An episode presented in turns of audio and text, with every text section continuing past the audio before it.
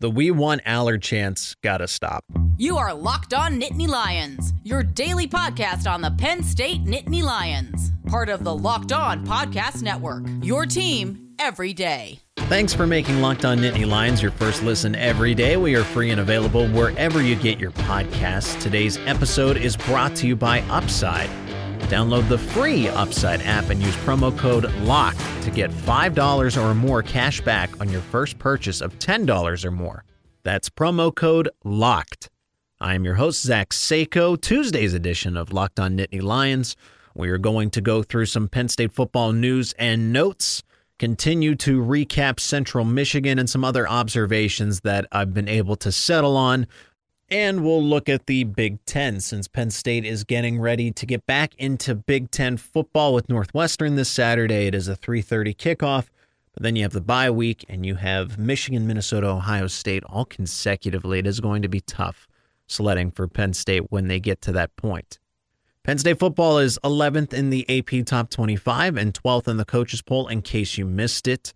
This is about where I thought Penn State should have been ranked last week. The rankings look like this in the AP Georgia, Alabama, Ohio State, Michigan, Clemson, USC, Kentucky, Tennessee, Oklahoma State, NC State, Penn State. And I personally would rank Penn State higher than NC State. Uh, NC State had that close game against East Carolina that they honestly should have lost. So I would put the Nittany Lions above them for that reason. Uh, and then everyone else seems to be fairly where they need to. I don't think Kentucky and Tennessee are top 10, but that's just me, but they've they haven't done anything wrong yet to this point. Uh, in the coaches poll, Ole Miss is ranked above Penn State at that 11 spot, and uh, frankly, the same thing. Uh, they've had some considerably close games. I would not put the Nittany Lions below Ole Miss or NC State. Uh, everybody else, I think, is fair for the moment, just because they haven't had those those bad games. Penn State opens as a 22 point favorite against Northwestern, but that line has now shifted to 25 and a half. And I think that this could be a four touchdown game. The Wildcats, and we will preview them as the week rolls along, are a very bad football team, I must say. Uh, they have back to back losses now to a MAC team in Miami of Ohio and an FCS team in Southern Illinois, and both of these games were at home. It seems that Northwestern did not handle its loss to Duke very well. A game that they probably felt they should have won. They had some inconvenient turnovers, I would say, that at least would have helped them be in position to tie the game. So Penn State gets another favorable matchup here against a team that just doesn't have the same assets as everybody else in the Big Ten. Running back Kaytron Allen was named Big Ten Freshman of the Week. That is the third consecutive week that a Penn State freshman has been named. Big Ten Freshman of the Week. Accordingly, you had Nicholas Singleton do it back to back weeks, and it's consistent. It's been the running backs for Penn State that got a lot of time, but eventually we could see Abdul Carter pick up this recognition, for example, or maybe a Dani Dennis Sutton. With the way that Penn State plays these freshmen, you're going to see Penn State take this nomination and recognition more often than not throughout the season. Uh, Kaytron Allen finishing with 13 carries, 113 rushing yards, and the one touchdown. That's good for an average of 8.5. And it's just going to be which running back is having that kind of day.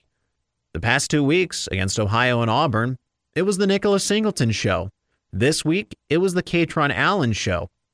When we get into our second segment, I am going to talk a little bit more about Singleton's performance against Central Michigan and why it's important to further understand his game and what type of running back he is. Penn State could be in the Rose Bowl. Maybe. Brett McMurphy of Action Network has Penn State and USC in the Rose Bowl, which means a few things. Well, that's great. I would love to see Penn State back in Pasadena and to play another game against USC where maybe they could get revenge. Uh, if you don't remember the one a few years back from that very talented 2016 team, the Saquon Barkley run, the big Mike Gesicki touchdown, um, Chris Godwin had an amazing day receiving, but they still lost by three to a Sam Darnold led USC team. A lot of points in that game. Who knows what it would be like if they were to hypothetically face each other? I would be excited for the matchup, but there's a few things that this means based on what Brett McMurphy has. Number one, Penn State wins the Big Ten championship. All right. Penn State hasn't seen a Big Ten championship since 2016. So it would be 2016 all over again, but with different players under James Franklin. Uh, so they go up against a West opponent. I anticipate Minnesota. That is my prediction. I think Minnesota is really good to win the Big Ten West this year, uh, especially after the way that Wisconsin has performed. They've lost to Washington State. They were embarrassed by an Ohio State. I don't know that Wisconsin has enough to get out of the West, but that is besides the point. So you're anticipating that Penn State wins the Big Ten championship. The next alternative alternative is Penn State wins the Big Ten East. They can get to the Big Ten championship. And if for some ever reason Minnesota was ranked in the top four, I don't think this happens for the Golden Gophers, but that would be the case if they were to get into the college football playoff hypothetically, uh, and Penn State would win the Big Ten East but lose the Big Ten championship. And so they would be the next team in if that were very unlikely, but uh, an odd possibility.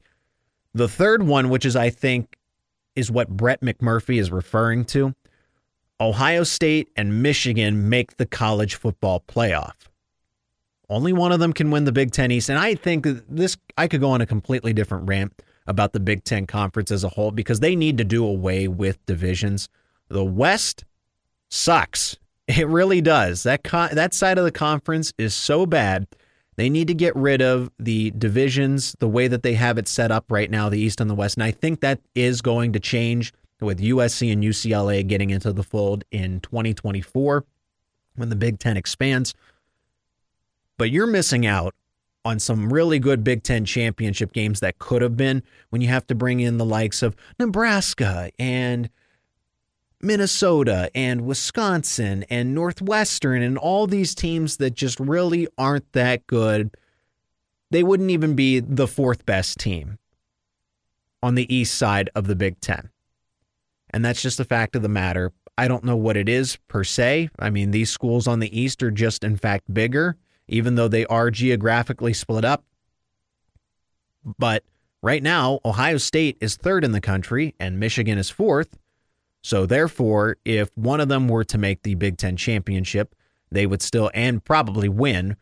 They would make the college football playoff. And I imagine that the team that doesn't would still have some security in that college football ranking, despite not having it. So Brett McMurphy is anticipating that one of those two teams uh, wins the Big Ten championship and then the other one sneaks in as the fourth seed in the college football playoff. We've seen how many times two SEC teams make it into the college football playoff, so it is not out of the realm of possibilities. And that is how Penn State would go to the Rose Bowl because those two teams wouldn't play in a Rose Bowl. They would play in the college football playoff, the top four. And Penn State would be the third best team in the Big Ten as a whole, despite not winning the East Division and despite not winning the Big Ten championship. So getting back to the granddaddy of them all would not be a bad finish, I must say, for Penn State if that is the case. College football playoff is of course ideal, but Penn State's going to have to go at least 11 and 1. They got to win at least Ohio State or Michigan. You would want them to go 12 and 0, of course, but if one of them's winnable, one of them's not, and then you win some tiebreakers and get to the Big 10 championship. So that's what would need to happen for the Nittany Lions. But I think those are pretty lofty expectations here uh, and some due respect for this Penn State team to, to get back to the Rose Bowl and not a, a, medial bowl, for example. And let's finish our first segment by looking back at Sean Clifford's performance against Central Michigan 217 passing yards, three touchdowns, one rushing touchdown, and no turnovers, most importantly. This brings me to the point of now, I'm in the press box, so I can't exactly hear it, but going through, I have a Twitter account. I, I can read articles online. There were a lot of We Want Allar chants coming from the student section. And if you're Sean Clifford, I mean, that's just, I, I know how mentally tough he is. I know the confidence he has. But man, you got to feel for the guy that is doing his job that I said should be a dark horse Heisman candidate at this point, and you have part of the fan base shouting jeers at you saying, hey, We want the 18 year old quarterback. You're not cutting it. what is not to cut with 890 passing yards, eight passing touchdowns to one interception, an 148.9 passer rating, a 65.2 quarterback rating, and then four rushing touchdowns to go along with that? Sean Clifford's not having a bad season by any means. Completion percentage around 65%. His performance has not warranted Drew Allar coming into and taking over the starting job. There's no quarterback competition. I've advocated for Drew Allar to get more playing time because I don't think Sean Clifford has to do any more to prove himself. And it's invaluable experience for a guy that is in a no pressure situation when you play against a Central Michigan or an Ohio. You that is how you develop players. But Sean Clifford has done everything right. He's taken the big hits. He's led them to two Power 5 road wins. And the student section has the audacity to chant, We want Allar. I don't feel bad for Sean Clifford in the sense that he doesn't feel bad. He probably doesn't hear that. He probably blocks out the noise. But if he did hear it, if he did see it, he's probably like, you know, whatever. I know what I'm doing, and the coaching staff believes in me. That's why I'm still here. He's done everything right to this point. Every time Sean Clifford throws an incompletion does not warrant a chant of "We want Allar." I guess I'm the old guy in the room, and it's it's not fun. It's not trendy.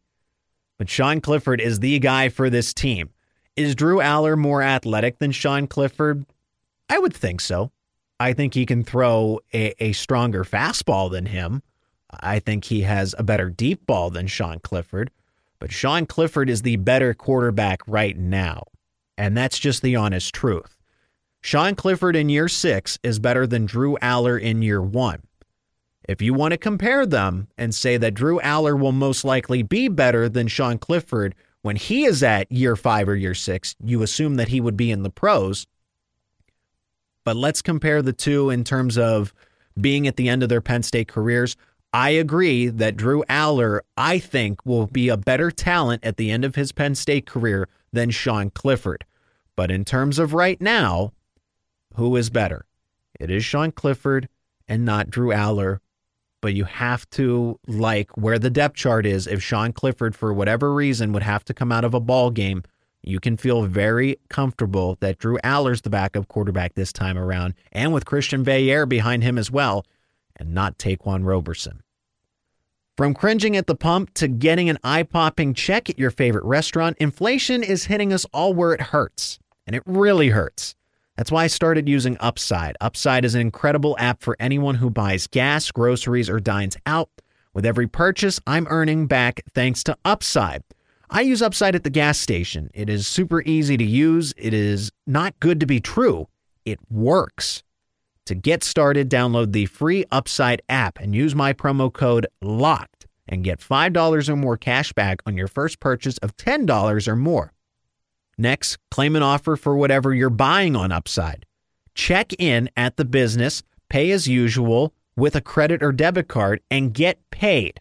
Download the free Upside app and use promo code LOCKED to get $5 or more cash back on your first purchase of $10 or more. That's $5 or more cash back on your first purchase of $10 or more using promo code LOCKED. This is Locked On Nittany Lions. I'm your host, Zach Seyko. When we come back, we'll do an extended recap of Central Michigan.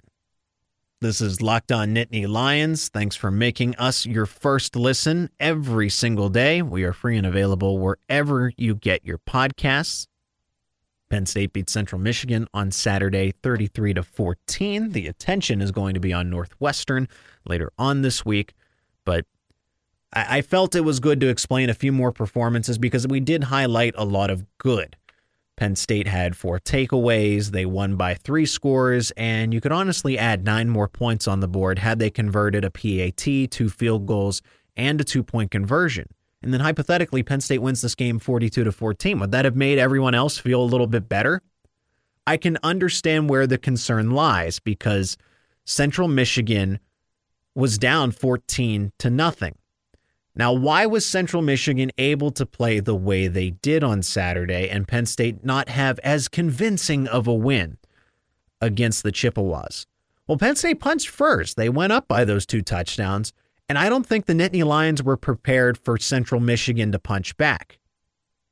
If this is a different story with a Big Ten school, so if a Big Ten opponent were to do that, or in Auburn, for example, a, a team that Penn State had its best game plan together for, it were, would have been warranted. But I think Penn State was in cruise control and then Central Michigan threw a wrench into all of that. And that's just a testament to good coaching on that side of it in respect to a MAC team. Jim McElwain, I think, could be a Power Five head football coach again. He did it at Florida. He's capable of it, but he's at Central Michigan.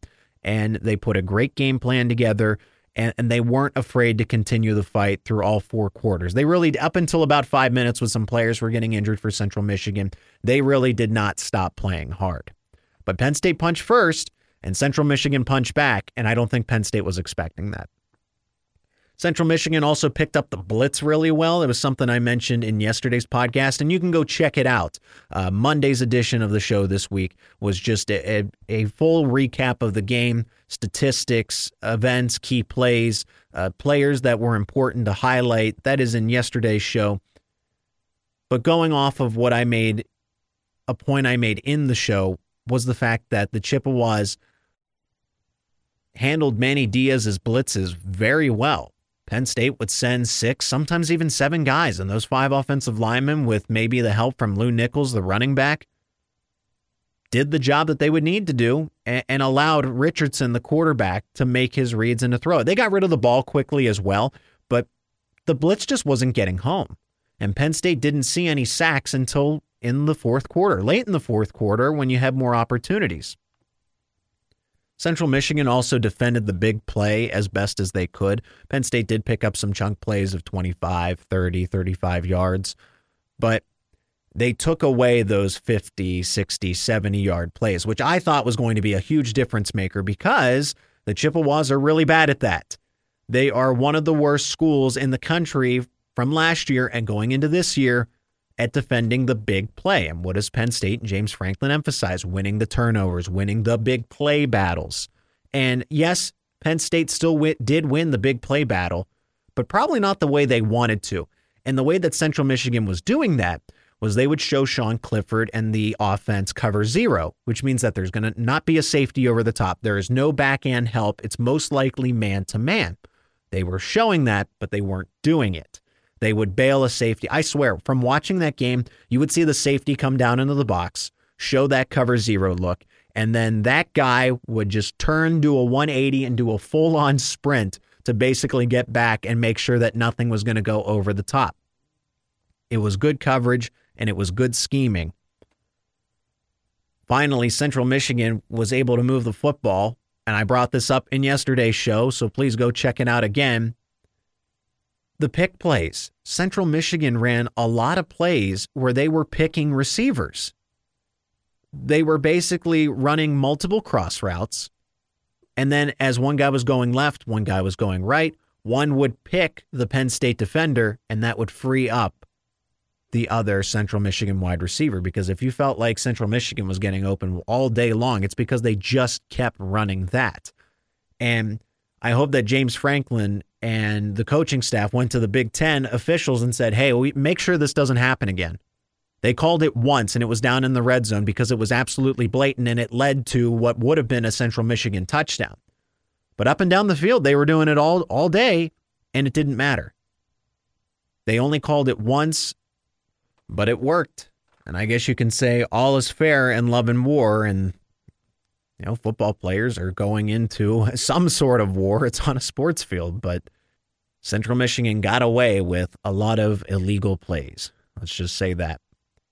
I named a lot of positive performances for Penn State in the show yesterday, but there were a couple that were just glaring to me and something uh, just surprisingly underwhelming performances.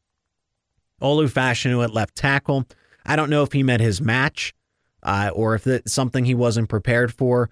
But he struggled a little bit at left tackle. Now, Sean Clifford did not get sacked. There was only one sack in the game, and it was Drew Allar late in the game, and he didn't even go down. Uh, he was able to hold himself up, and the referees blew the play dead.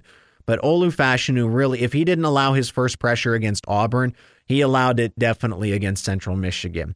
Uh, Thomas Incoom is probably the best player on that Central Michigan team, lines up at defensive end. He leads the team in sacks. And frankly, he performed very well. Fashanu one of the better tackles now in the Big Ten. Honestly, the country. And I think he's playing his way into an NFL career for himself. But you can't say that he didn't struggle on Saturday against the Central Michigan pass rush. But it didn't lead to any sacks. But Sean Clifford got hit, he got hurried, and it's why some of those throws were offline. Kaytron Allen had a big day, but Nic- Nicholas Singleton did not. Singleton had an okay game statistically 12 carries for 42 yards. All right, yeah, picked up a few first downs. But something that's been glaring with Singleton when he's not hitting the 50, 60 yard home run touchdown is he's missing some cutback lanes. He's really good at bouncing it to the outside, but this is where Kaytron Allen excels. And I and I love how the conversation has shifted of oh, it's Nicholas Singleton's backfield and it's everybody else. No, it is a dead even split. Nicholas Singleton is good at the big play. Kaytron Allen is really good at working in between the tackles and getting you guaranteed short distance. You are not going to be able to hit the home run every single time. You have to get those four, five, six yard plays and be content with it. And Allen is good at getting you guaranteed yardage. Singleton is good at getting the big play. But Singleton is struggling to break tackles. He's good at making people miss. But when a defender gets a hand on him, is able to wrap him up, Singleton hasn't broken out of it. At least he hasn't shown me that yet. And it is such a privilege to be able to criticize just how talented these freshman running backs are. They're freshmen, and look at what they're doing. Over 100 yards in three consecutive weeks now. There's games where it's going to be the Kaytron Allen show, and that's what everybody found out on Saturday against Central Michigan. There's days where it's going to be the Nicholas Singleton show, and we saw that against Ohio and against Auburn. Even though Kaytron Allen had two touchdowns against Auburn and had 52 yards on nine carries. Like it's not like one of them is having a good performance and a bad performance. Sometimes one's just going to have a really good performance and the other one's going to be solid, uh, definitely good, but maybe not the best of the day. So those comparisons to Saquon Barkley, of Nicholas Singleton. I addressed it last week. You can go back to that show as well in the archives and look at it, listen to it. You need to stop comparing Nicholas Singleton to Saquon Barkley. Right now, Nicholas Singleton is Nicholas Singleton. And Saquon Barkley did a lot of special things when he was a Penn State Nittany Lion. He was that all purpose back, that true. He's a guy that could run you over. He's a guy that could break it to the outside, had deadly speed, could hit the home run. He could stay in the block. And just right now, Singleton can't do all of those things. Could he at one point, will he be able to at one point in time? Possibly. That's how talented he is. He was the Gatorade National Player of the Year. But right now, I don't see him trending to be the same Saquon Barkley type of player that obviously, who are we talking about? Saquon Barkley was. It is just very tough to do. It is very tough to obtain. It's okay for both running backs to be very good and for one to have a better day than the other the fair comparison right now in terms of the way that they are utilized, and I think that's just going to be over the course of their three year careers. I don't think they're going to play, they're not going to stay at Penn State longer than that.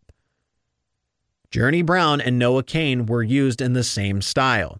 I think this this just might be a Ja'Juan Seider type of thing as the running backs coach. It might be a new philosophy that James Franklin picked up, or it's the benefit of having two capable running backs at the same time who are on the same level but are good at different things. Saquon Barkley was a bell cow, and you can leave him on the field for all those snaps, for all those carries, uh, use him out of the backfield in the receiving game. You could do that with Miles Sanders. You didn't have that luxury of having someone who was equivalent to either of them. And now you do. Journey Brown and Noah Cain worked out very well in the 2019 season. Look how successful that running attack was. And now you have that again but with possibly more talented players. So just think about that. Take that into consideration. But I, I you shouldn't compare Saquon Barkley and Nicholas Singleton right now. And especially with the way that Singleton plays his game, he is a lot different than Saquon Barkley and in good ways. I, I know that people want to make those comparisons and have fun with it, and it, and it is neat. But Singleton and Barkley are just on two different lanes from their respective Penn State careers. This is Locked On Nittany Lions. To finish up the show, we will look at the Big Ten opponents, something that Locked On Big Ten does, of course. I will be doing the job of that show on the Locked On Podcast Network next. This is Locked On Nittany Lions. I am your host, Zach Seyko. To finish up the show, let's look across the Big Ten. Penn State is going to face some of these opponents later on in the season, and it's important to get an idea of who these opponents are right now and what we can expect from them down the road. Northwestern coming up in just a few days this Saturday at Beaver Stadium. Miami of Ohio beat them 17 to 14 this past weekend. I really don't know what else to say about Northwestern. When we get to the full on preview, I'll be able to give you a better understanding of this Northwestern team. But in back to back weeks, they've lost to Southern Illinois out of the FCS. And this was a Southern Illinois team that had zero wins going into that game. Then they lose to a MAC team that lost its starting quarterback for the season in Miami of Ohio 17 to 14. They lost to Duke a few weeks back, which has set up these lackluster performances. But they are 1 and 3 and all those games came at home. They were able to beat Nebraska out in Ireland and and they've lost, they've just been very disappointing since. Number 4 Michigan was able to beat Maryland 34 to 27 at home. Maryland had a good showing. I'm actually more impressed with Maryland than I am Michigan. Michigan is expected to be at or around the college football playoff conversation. And Maryland went into the big house and took them really down to the wire. Michigan was able to, with the ground game, uh, break away and control the control the ending of it. But Maryland played a good contest, and it makes me uh, at least consider the Terrapins to be more serious of an opponent when the remainder of the season gets closer. Number three, Ohio State. What can you say about the Buckeyes? Uh, and and I won't I won't pat them on the back too much just because I, I don't want to. Uh, but they are really good. They beat Wisconsin in at the Horseshoe, fifty-two to twenty-one. Wisconsin is not that good. They have a really good defense, but they just they got it wrong with quarterback Graham Mertz. He just wasn't the guy. He's a former five star high school recruit, and he just hasn't turned into the guy they needed him to be. I thought that was going to be a difference maker way back in the day when he committed. I said, oh my goodness, all Wisconsin ever needed was a quarterback. He's not the quarterback that they needed him to be. So Ohio State took advantage of that. They look as talented as ever traditionally, and they will be in or around the college football playoff. Iowa beat Rutgers 27 to 10. Uh, what's new? Rutgers losing big time in a Big Ten football game. Uh, Iowa able to put up 27 points. Actually, that was surprising. I thought that was going to be the how many punts could we get off uh, in a game and set the record for that. Well, the Hawkeyes showed that they are able to score some points, but again, it was against Rutgers, so there really wasn't too much to uh, take away from that game. Penn State is going to see Northwestern, of course, this Saturday, but Michigan, Maryland, Ohio State, not Wisconsin this year, no Iowa, as the crossover game is Minnesota. And Minnesota did beat Michigan State very handedly. 34 to 7 was the final, and that was at Michigan State. The Golden Gophers are my pick and always have been to win the Big Ten West and make it to their first ever Big Ten championship game. I don't think they win, whoever they face. If it's in a perfect world, Penn State, if it is Michigan, if it's Ohio State, Minnesota is not winning that game. But they are good. They are better than uh, years past. And they remind me very much of the same 2019 team that actually beat Penn State uh, but this time, Penn State gets to return the favor in the whiteout game. Something to keep an eye on. The Golden Gophers are better than advertised. Know what your team is up against across the Big Ten with Locked On Big Ten. Every day, host Nate Dickinson and the local experts of Locked On take you across the Big Ten in 30 minutes. Make Locked On Big Ten your second listen. Locked On Big Ten. Tomorrow, we'll go through some of the quotes from James Franklin's weekly press conference. It is Locked On Nittany Lions here on the Locked On Podcast Network.